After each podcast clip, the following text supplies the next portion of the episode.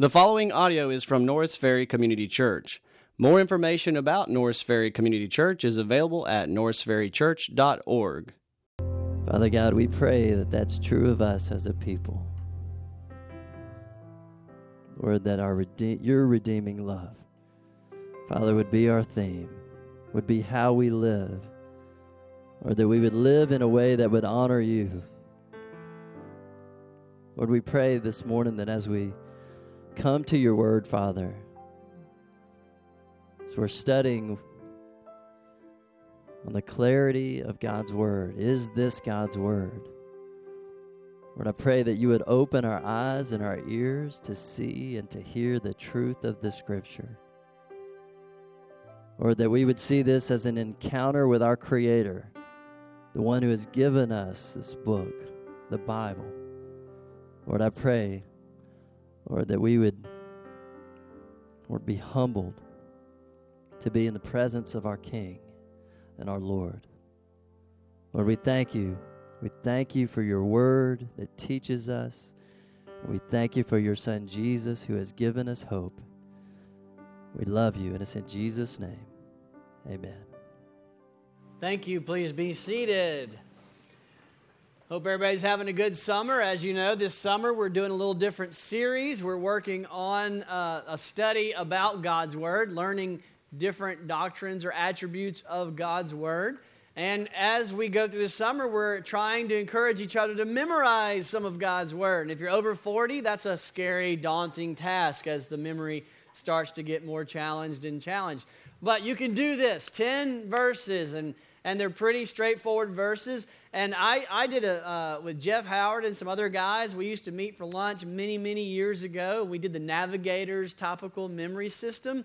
And it said to memorize verses by starting out by saying the, the reference, Isaiah 1 19, 11, and then stating the, the verse. Uh, your word I have hit, I have stored up your word in my heart that I might not sin against you. Isaiah 119 11. So let's do that together, the one I just did.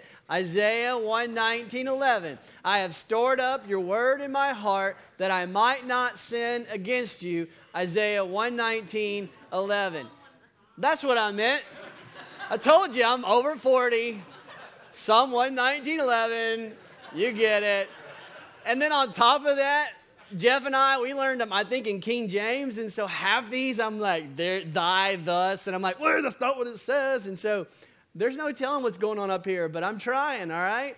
And uh, as we study God's word, we're trying to hide the word in our heart because we see the value of knowing and applying and living God's word. And so I want to encourage you to do that this summer with us. If you don't know how to get it, there's usually some on paper out here. Kenny McBroom chewed us out this morning. He said, I wish you had told me that these were going to be on paper because I hand wrote all these verses. I said, I am so sorry that we made you write God's word, Kenny. And so uh, I think they're out there. They're on the website where you normally get our study guide, all those same locations. You should have a copy of these verses, these 10 verses. Uh, Scripture Typer is an app on the phone. I, I get notifications when you sign up. You're, a lot of you are signing up. So that's awesome. I hope you're finding that helpful. It's really cool. It'll also prompt you hey, you should review your verses. And so uh, it's a really good time of learning God's Word together, storing it up in our heart over this summer. So uh, let's keep doing that together. Now, today we're talking about the clarity of God's Word. So let me review where we've been. The first uh, study was how did we get God's Word? How did God give His Word to His people? And then how do we know that what we have in this leather bound copy, how do we know that this is a trustworthy copy of what was considered God's Word. And if you missed that, I know a lot of us are out a lot over the summer for vacations. They're on our website. Go and, and see. I think that that's one of the most critical foundational studies that you can do is just listen to that, to that uh, 50 minute message. Sorry, listen to that 50 minute message, and it is all about confidence that this really is God's word. Because once you grasp that, man, the implications are incredible. If this is God's word, really? If this is God's word, what are we going to do with that? Well, last week we saw that it meant that this carried the authority of God.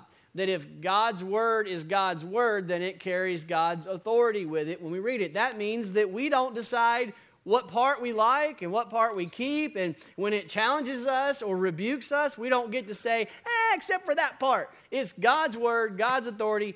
We sit under it, it has authority over us not literally, but figuratively. We submit to the Word of God. It has authority over our lives. We don't sit over the Word of God and decide what parts we like and don't like. So it has God's authority. In that positive sense, it sets us free to enjoy the life that God has for us. We talk about it as enjoy and experience the blessed life of faithfulness. Now, that doesn't mean you get everything you want and you get a Cadillac to go with it. It just means that you get to experience the path that God wants for your life. And trust me, that's the best path for your life. That's known in God's Word. But the question is can you understand this? Is this word really clear? And that's where we are today the clarity of God's word. Now, I wrestled and wrestled and wrestled for many, many, many, many years whether I was uh, called to be in full time vocational ministry. It's much clearer looking back because I had 10 years in the business world and I was just, I didn't, I don't think I was running from it. I just couldn't get peace that God was calling me. And looking back on it, the clear main problem I had was I didn't know the Word of God. And I just, I, just don't know how God could be calling me to ministry when I really didn't feel like I knew the Word of God very well. And I was such an annoying person to be around for so many years trying to figure out God's will on that. But one who heard it probably second most to my second to my wife was my brother. And I, and he, you know, and so one day he said to me, "Okay, why do you think you're called to this ministry when you don't even read your Bible?" I'm like, "Shut up." Excuse me, I don't know how many kids are in here. I said, Be quiet, brother of mine and so I was really uh, challenged to think about that. And that was one of the big hurdles for me. And so, you know what I did to learn the Word of God? I, I, remember my dad gave them to me for my birthday. Now, this was not like when I was a child. This was when I was a grown adult, about eight years in the business world, going into the ministry. And the way I learned the Word of God was I got about five books for my birthday that my dad gave me. The first one was, they're probably out here in the bookstore. It was Grudem's Systematic Theology. No, it was the most elementary, basic child's Bible. Bible stories, big pictures, thick pages so that little fingers can turn the pages.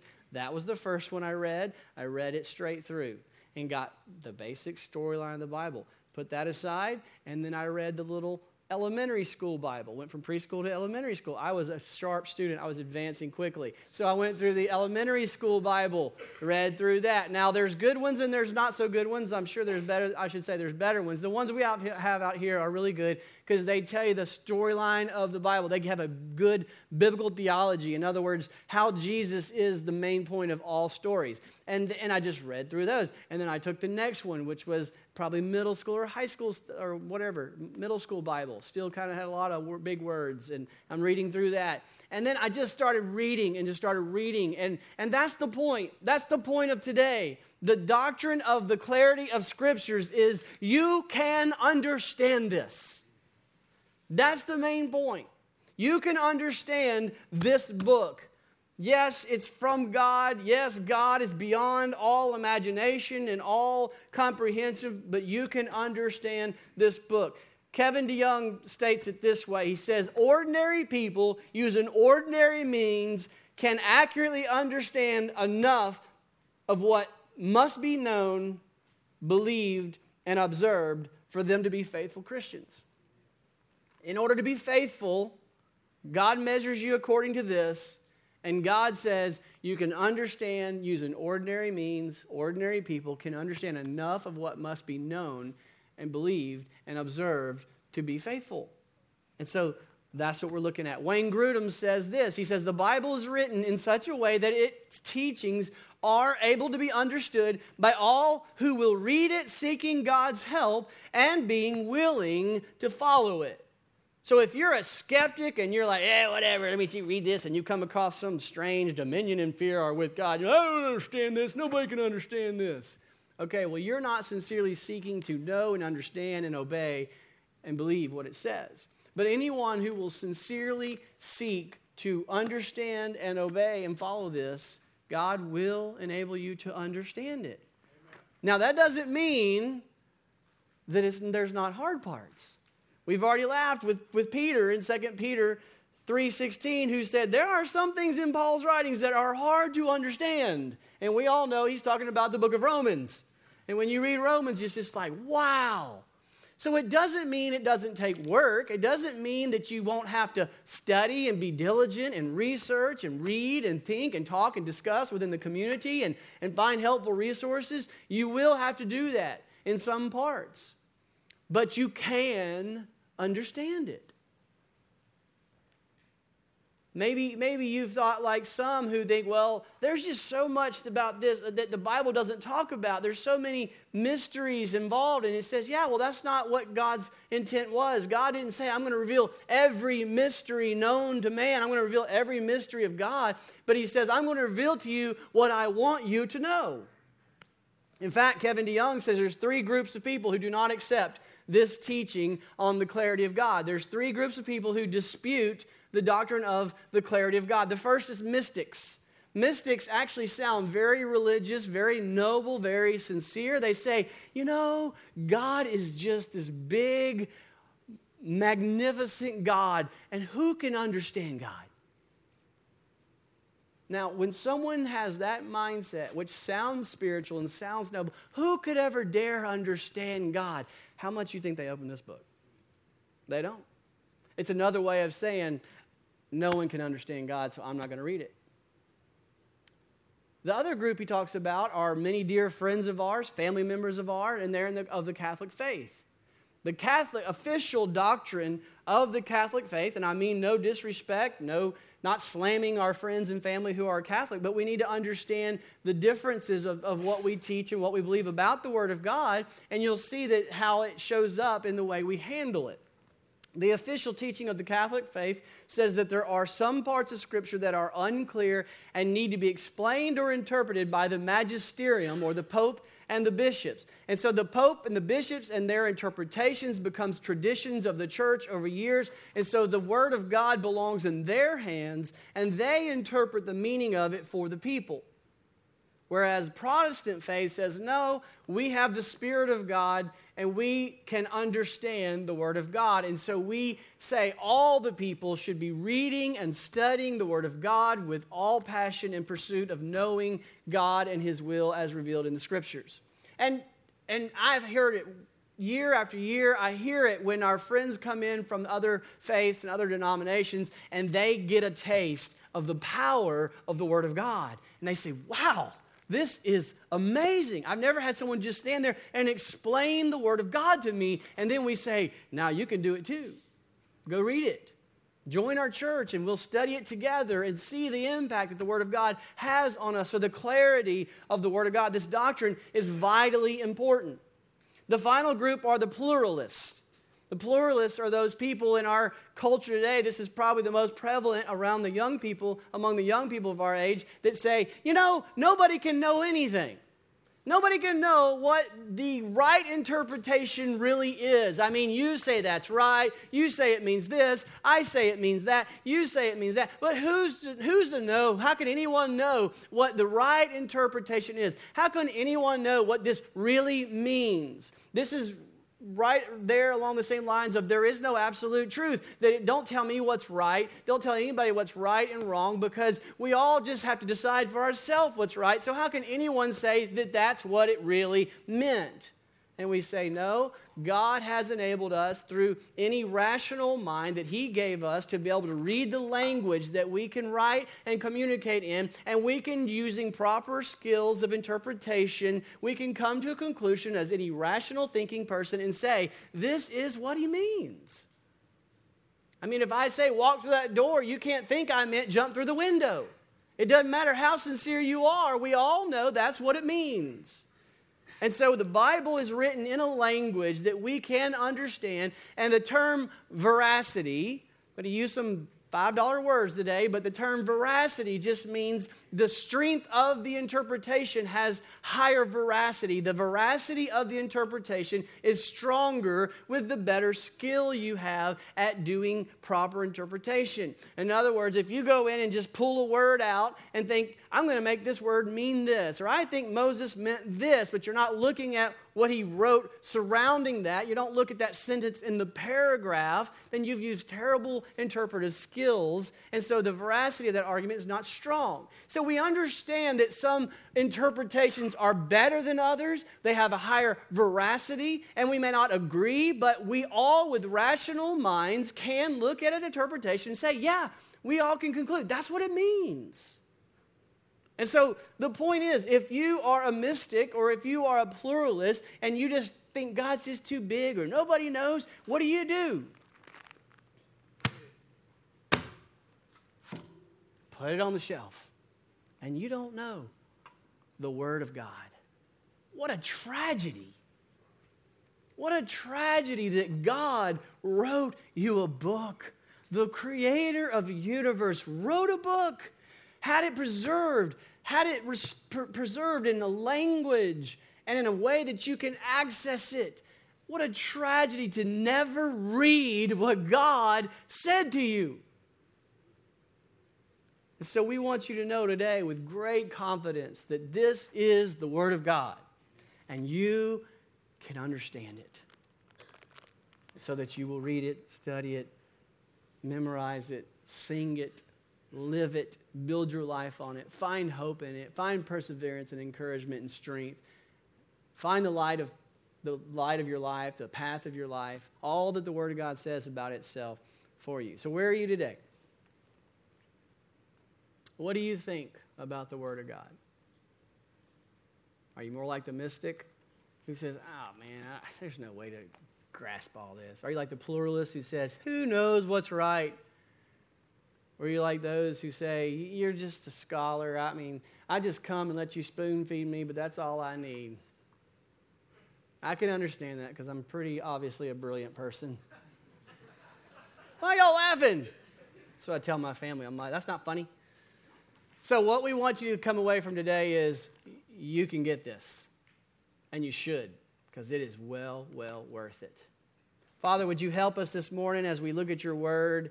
Would you help us to really believe that this word is not too hard, it's not too far off, it's not unreachable, but it is a huge, tremendous, glorious blessing for us so that we would read it, study it, learn it, and live it.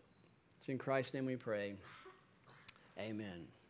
All right, we're going to basically look at one text today, one main text with a lot of other supporting texts, but that main text today is Deuteronomy 30 if you'll turn in your Bibles to Deuteronomy chapter 30, and we're going to be looking at 11 through 14. Deuteronomy 30, verses 11 through 14. And as we work through this text, what you're going to be learning, if you're observant about the process of working through this text, is you're going to be learning how to rightly interpret a text.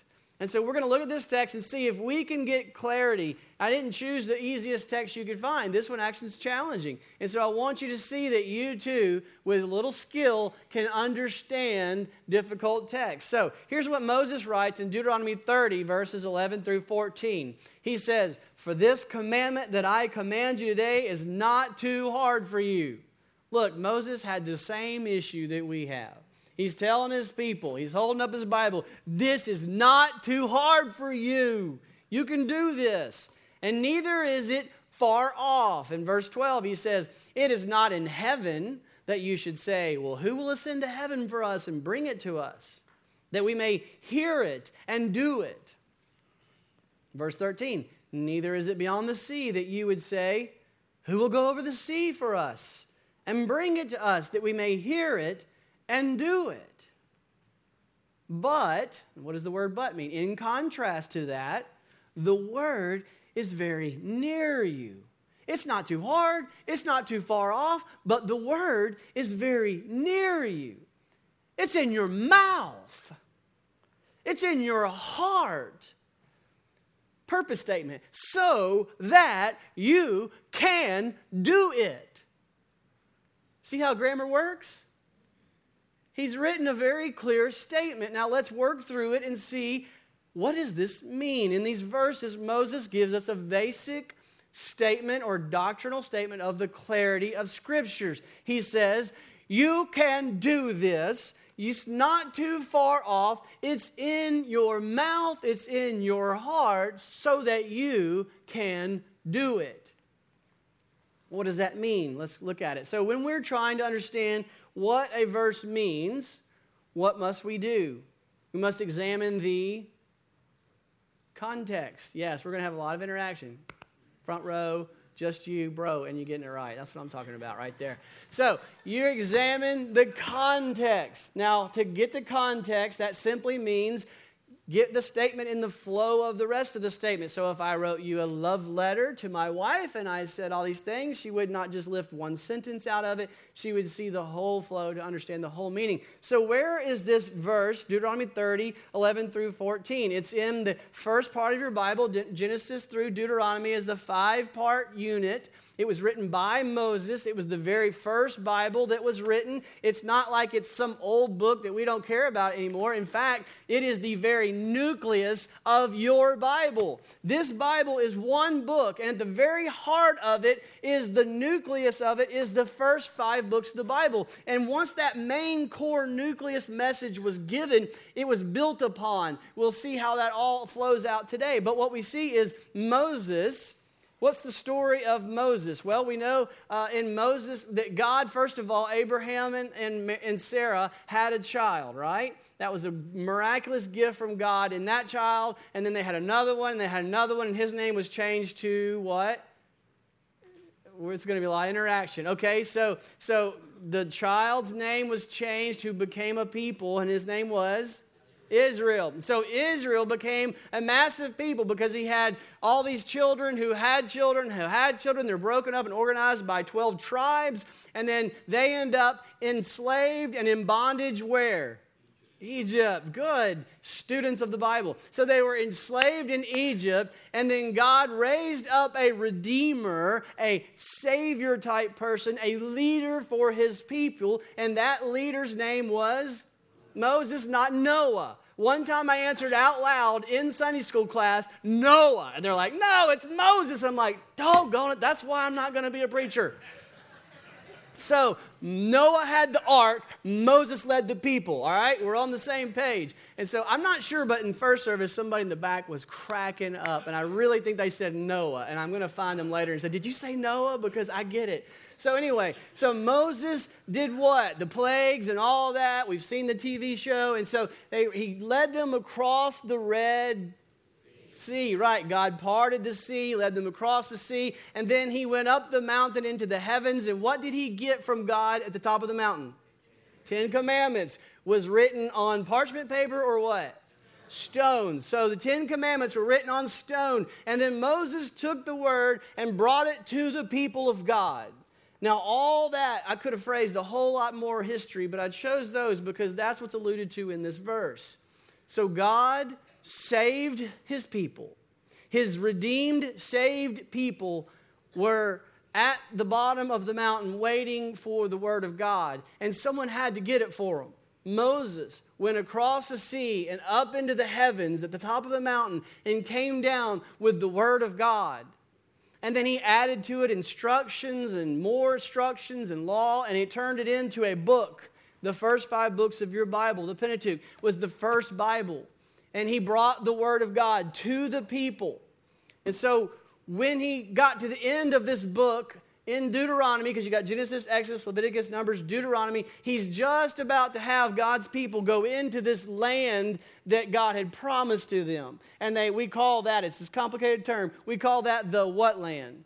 Promised land because God promised it to them. And so before he led them in, actually, Joshua, Moses is about to die, and Joshua is about to take them into this land that God promised them. Josh, Moses says, Here's the book, here's the Bible, here's the Word of God. And he says, Now keep it, live it. Live by it because your success in the land is going to hinge on this word of God. And then in verse 29, he says this about the word of God. So we're going to see today's text is in verse chapter 30, But in the chapter before that, in 29, Deuteronomy 29 29, Moses says this. So we're leading up to our text to get in context. Moses says, The secret things belong to the Lord our God. But the things that are revealed, they belong to us. And they belong to our children forever. Purpose statement. Why? That we may do all the words of this law. Isn't that incredible? It's like the mystic says, we can never understand God. You got that right. I could never fully understand all the mysteries of God. There are so many secrets, so many mysteries of God. He says those belong to God. He says, but this, this belongs to us. God revealed this to us. We should treasure this God, this, this omniscient, omnipotent. Oh, God, He's just magnificent. He condescended Himself to reveal Himself to us.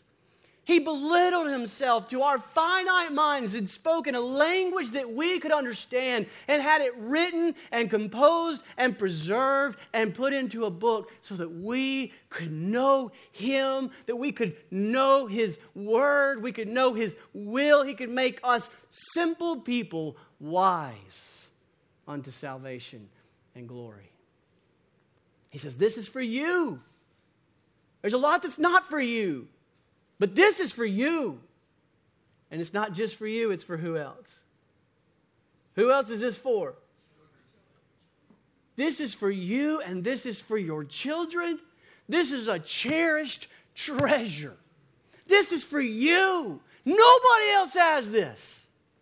I've given this to you and to your family and for your kids and for your grandkids and for your great grandkids. Pass this down to your family because this is life and death. You see what Moses is saying? This is a treasure. Teach it to your kids. Deuteronomy 6, verse 6 and 7, at the beginning of this book that we're studying, this passage in Deuteronomy 6, Moses says, These words that I am giving you today, commanding you today, they shall be on your heart. You shall teach them diligently to your children. And you shall talk of them when you sit in your house, when you walk by the way, when you lie down, when you rise. That covers it. When you sit, when you walk, when you lie, when you rise, talk about it, teach it, feed it to your kids, wear it in your heart, know it, believe it, live it. It should be oozing from you. When your kids are playing football and, and they're worried about failing, you teach them that's not who they are. That they are the children of God. Their identity is in Christ. When they're rejected by a girlfriend or boyfriend, you tell them that's not who makes you. God loves you. Jesus loves you. That's where you find your value and your worth. When they feel like all is lost and they have no friends, you tell them Jesus never leaves you, never forsakes you. He has a great plan and purpose for your life. When you tell them that those friends at school, that's your mission field. Your life has an extraordinary purpose. You are to be God's ambassador at that school. You breathe the word of God to your children and you teach them this treasure generation after generation. God says, it is clear. It is to be understood. It is to be your life. As a matter of fact, it is so clear and so understandable that you can even teach it to your children and your grandchildren. Have you ever tried to teach the Word of God? Have you ever been back there? 80% of you go, Yes, I have. You ever try to teach the Word of God to a child? You better understand the text, or you're going to be in a pretzel. And they're going to be going, huh? You have to understand the Word of God. You have to understand that concept well enough to boil it down to very simple, clear concepts for a child. And he says, Teach this to children. So, implied in that command is the fact you got this. You can understand this. You can know what it says and you can boil it down and teach it to the children. And every year your children grow, they can understand it better and they can understand it better. And every year you're teaching it to your children, you're growing and you're understanding it better and you're understanding it better. The beauty and glory of the Word of God is you can never sound the depths of the majesty of the Word of God. Every time you go deeper, you find more. And it's not new and different, it's just more glorious. That's the nature of the Word of God. It's clear. God expects us to know what it says and do it. So Moses is saying, hey, it's not too hard. How many of you have just kind of copped out and said, you know what? It's just too hard. God's showing you right now, it is not too hard. We also see in verse 11, it's, it's not too far off. Look again at the verse 11. He says, For this commandment that I command you today is not too hard. So we understand that point pretty clear. That was the easy part of the text, right? We said, okay, I see what he's saying, using grammar, using interpretive skills, taking the context. Moses is saying it's not too hard. But then he goes on and says, Neither is it far off. Now, this gets a little more challenging and requires some work and some study and some interpreting. What does he mean? It is not far off. Is he talking about this leather bound book is literally just close in proximity, sitting on my desk? I don't know. Let's see. Verse 12 It is not in heaven that you should say, Who will ascend to heaven for us and bring it to us, that we may hear it and do it? Okay, I'm already picking up on the expectation is I want to hear it, I want to do it, but the problem of hearing and doing is not that it's hard or not that it's far off, because no one should say, Well, who will go to heaven and get it? And neither, verse 13, neither is it beyond the sea that you should say, Well, who can go over the sea for us and bring it to us, that we may hear it and do it? Does that bring to light parts of the book of Deuteronomy? Who went across the sea and up the mountain to get the word of God for the people? Moses. And so Moses is saying, you don't have to have somebody go across the sea and go up the mountain and get the word of God that's on stone tablets for you. Instead, he says, but in contrast to that, verse 14, the word is very near you. It's in your mouth, it's in your heart, so that you can do it. Now, as readers of the Word of God, if you've been reading the Word, you may not understand it first, but you say, well, what is the Word of God is in my heart that I can do it. Where is that ringing a bell? I feel like I've heard this before. And you start finding the prophet Ezekiel and the prophet Jeremiah saying, Oh, we look forward to the day when the hearts will not be like stone, but the Spirit of God will take the Word of God and implant it in the heart so that you will obey God.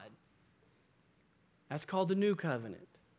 And so the old covenant, which a covenant is an agreement, the old relationship that God's people had with God was different than the new relationship God's people have with God. In the old relationship that God's people had with God, Israel had to have Moses go and get the commandments and the word of God and be the intercessor, the intermediator between God and them so that they could have God in their presence, so they could know God's will. And it involved, as the story unfolds, the temple, the priest, the sacrificial system, and all of this. And so it was a glorious gift gift of God to come to his people and say, I will be your God. You can be my people. You can know my will, whether it's through a cloud or a fire or Moses or the commandments. I'm revealing myself and my will to you. But as you read the story of God, you see that all of this pointed to and longed for a better way, a better sacrifice. Who's that better sacrifice?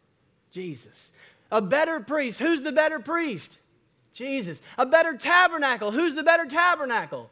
A better everything. All of it pointed to Jesus, and Jesus shows up and says, It was all about me.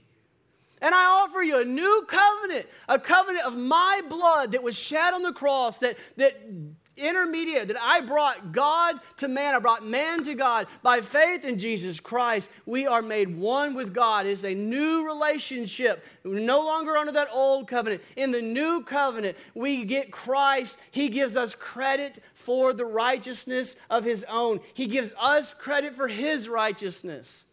And so Jesus is the fulfillment of the scriptures. Jesus is the perfect revelation of God. Jesus says, I am the Word of God. And so Jesus enables us to enter into a relationship with God in this new covenant. And the distinctive character of this new covenant relationship that we have with God is Two things the Spirit of God, God Himself, lives within us, and He takes the Word of God and He internalizes it. So that He says, It's not too hard, it's not far off. That if you have been redeemed by the blood of Jesus Christ, it's in your mouth, it's in your heart. You can understand this. You must understand this. So that's what Moses is saying. He's saying, Listen to me. Now you're going, wait, Moses is talking. If you go back and read Deuteronomy 30, verse 1 and following this afternoon, you'll see the time shift that Moses goes through. He was talking about his day, and then he's talking about the future.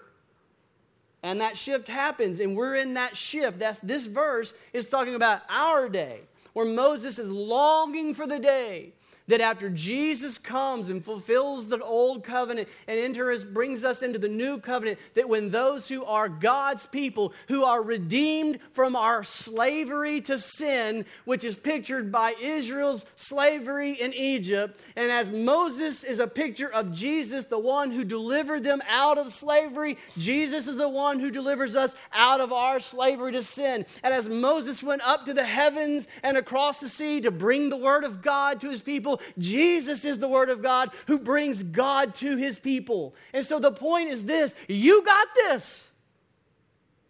This is your life. This is life and death. This is the path of blessing. This is the will of God. How many of you have ever said, Oh, I just wish I knew God's will for my life? God wrote you a book to tell you what He wants you to know, what He requires of you, what He expects of you, and what He has set you free to enjoy the blessed life of faithfulness. And so, as the story unfolds to tell us the clarity of God's word is all throughout the scriptures. After Moses died, Joshua begins the historical books. Joshua judges, and we read in those historical books Israel, the people of God, the rise and fall of Israel, right? Now, when Israel was doing great, it was because they obeyed what? The word of God, the law. And when they were down in the doldrums and they were losing battles and their people were in chaos, it was because they forgot the Word of God. And then you read in the historical books crazy stories, awesome stories about the significance of the Word of God, Josiah's reform. They're literally like the people are in devastation, the country is destroyed, and they're up there sweeping the corners of the temple, the church, and some guy sweeping goes and says, Huh, what's this? Brings it back to the priest and says, Hey, what is this book? And they're like, Oh, oh yeah. That's God's word. And they start reading it, and reform and revival starts to happen. As the priest would help them understand the word of God and make clear to them what it meant. That's what happens when we are with and studying and understanding and applying with all of our mistakes, doing our best to understand and apply and live the Word of God. And then Jesus, well, the prophets then came and said, Hey, You've forgotten the Word of God. Get back to the Word of God, or you're going to be exiled. And they didn't get back to the Word of God, and they were exiled. And so clearly, the whole point is God has made His Word clear, and we are held accountable as a people to the Word of God. And life and blessing in the promised land and the enjoyment of all of God's blessings are contingent upon knowing and living the Word of God. It's never, it's never an excuse to say, I can't understand it. When Jesus shows up on the scene and the people were disobeying the word of God, and he came to them, what did he say? Hey, you shouldn't do that. Why? Because, well, never mind, it's too hard. It's not what he says. Six times in the New Testament, Jesus says, Have you not read? Have you not read? Have you not read? Have you not read? Have you not read? Have you not read? What's the problem here? You hadn't read. That's what Jesus says is you haven't read. You're not living this. It's clear. It's not too hard. It's not far off. You're the people of God. You have the Spirit of God. He has revealed this to you and to no one else. He says, pass this to your kids and to your grandkids and to your great grandkids and to their kids be a people of the Word of God. It's a blessing to know the Word of God.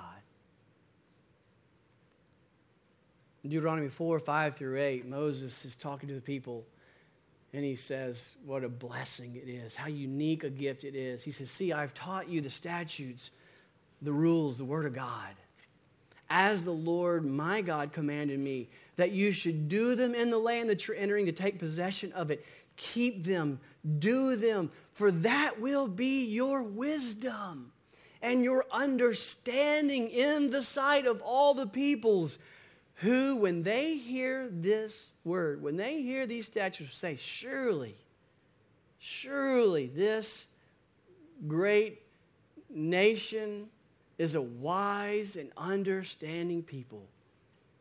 For what nation is there that has a God so near to it as the Lord our God is to us? That whenever we call on Him,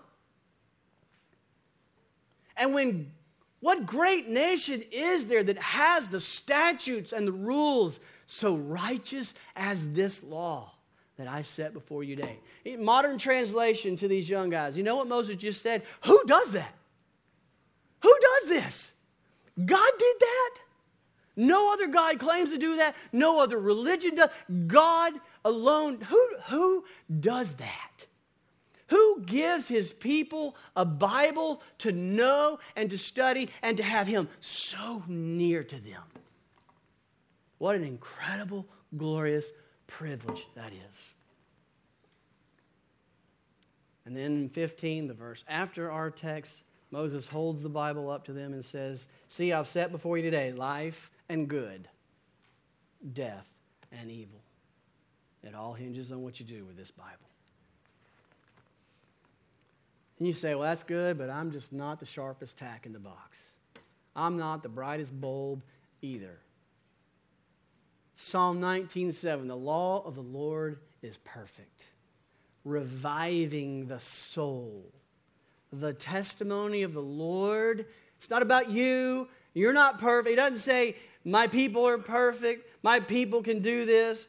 He says, My word is perfect. It revives the soul. The testimony of the Lord is sure, making wise the simple. The simple. Understanding that the simple is the one who is prone to wander, prone to misunderstand, and prone to make mistakes, but the one who has wisdom, the simple is made wise through the Word of God. The one, the book that we think is so hard to understand, God says this is what makes the simple wise. Psalm 119, 130, the unfolding of your word gives light. That's like this idea of light on the path. It gives light, it, it imparts understanding to the simple.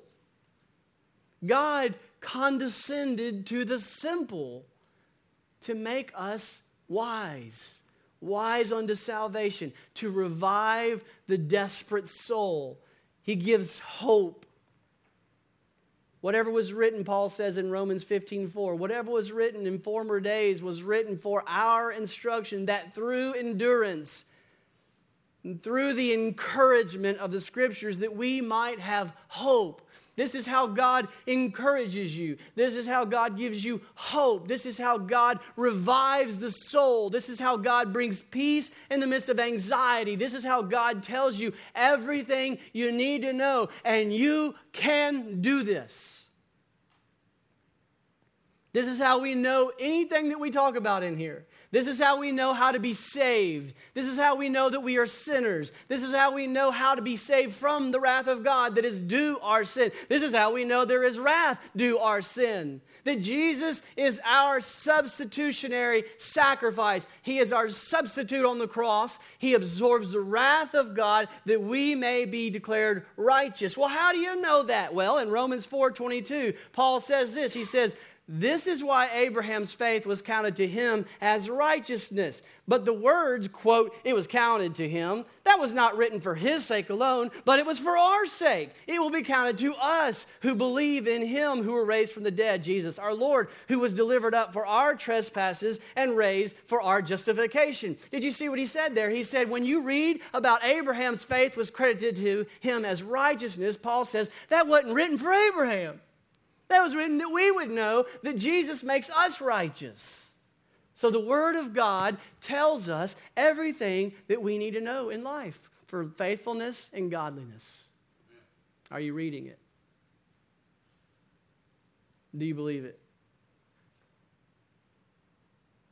Or are you coughing out? That's too hard. Nobody can know what that means. Ah, how do I know he's right? God has made it clear. God has explained it in a language that we can understand. May we be a people who really understand and treasure this is God's Word. Father God, we just pray that you'll make it true of us. May we study it. May we read it. May we memorize it. And Lord, I pray no one is overwhelmed as they think about starting. Maybe, maybe people all over the room are thinking, okay, yes, I need to do that, but where do I start? I pray that we will start with just doing one thing we haven't been doing. If we've been reading a little, maybe we start memorizing a verse. If we've been reading we don't understand, maybe we ask someone to help us understand. Or we buy a book in the bookshelf here at the church that is going to do a faithful job of helping us understand. Don't know where to start reading. We get a, a reading plan. We start with the book of John. We read John 1, and we just read that chapter, believing and trusting that you will make it helpful. But Lord, the whole message is clear of the Bible that it is all about you, Jesus. That you are the Savior the fulfillment of scriptures, the one who forgives us of our sins, gives us life, blessing, meaningfulness, a path.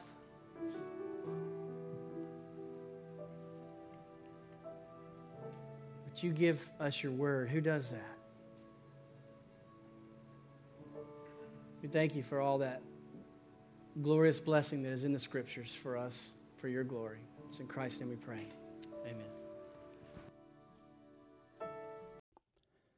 Thank you for listening to audio from Norris Ferry Community Church located in Shreveport, Louisiana. Feel free to make copies of this message to give to others, but please do not charge for these copies or alter the content in any way without permission. For more information about Norris Ferry Community Church, please visit us online at norrisferrychurch.org.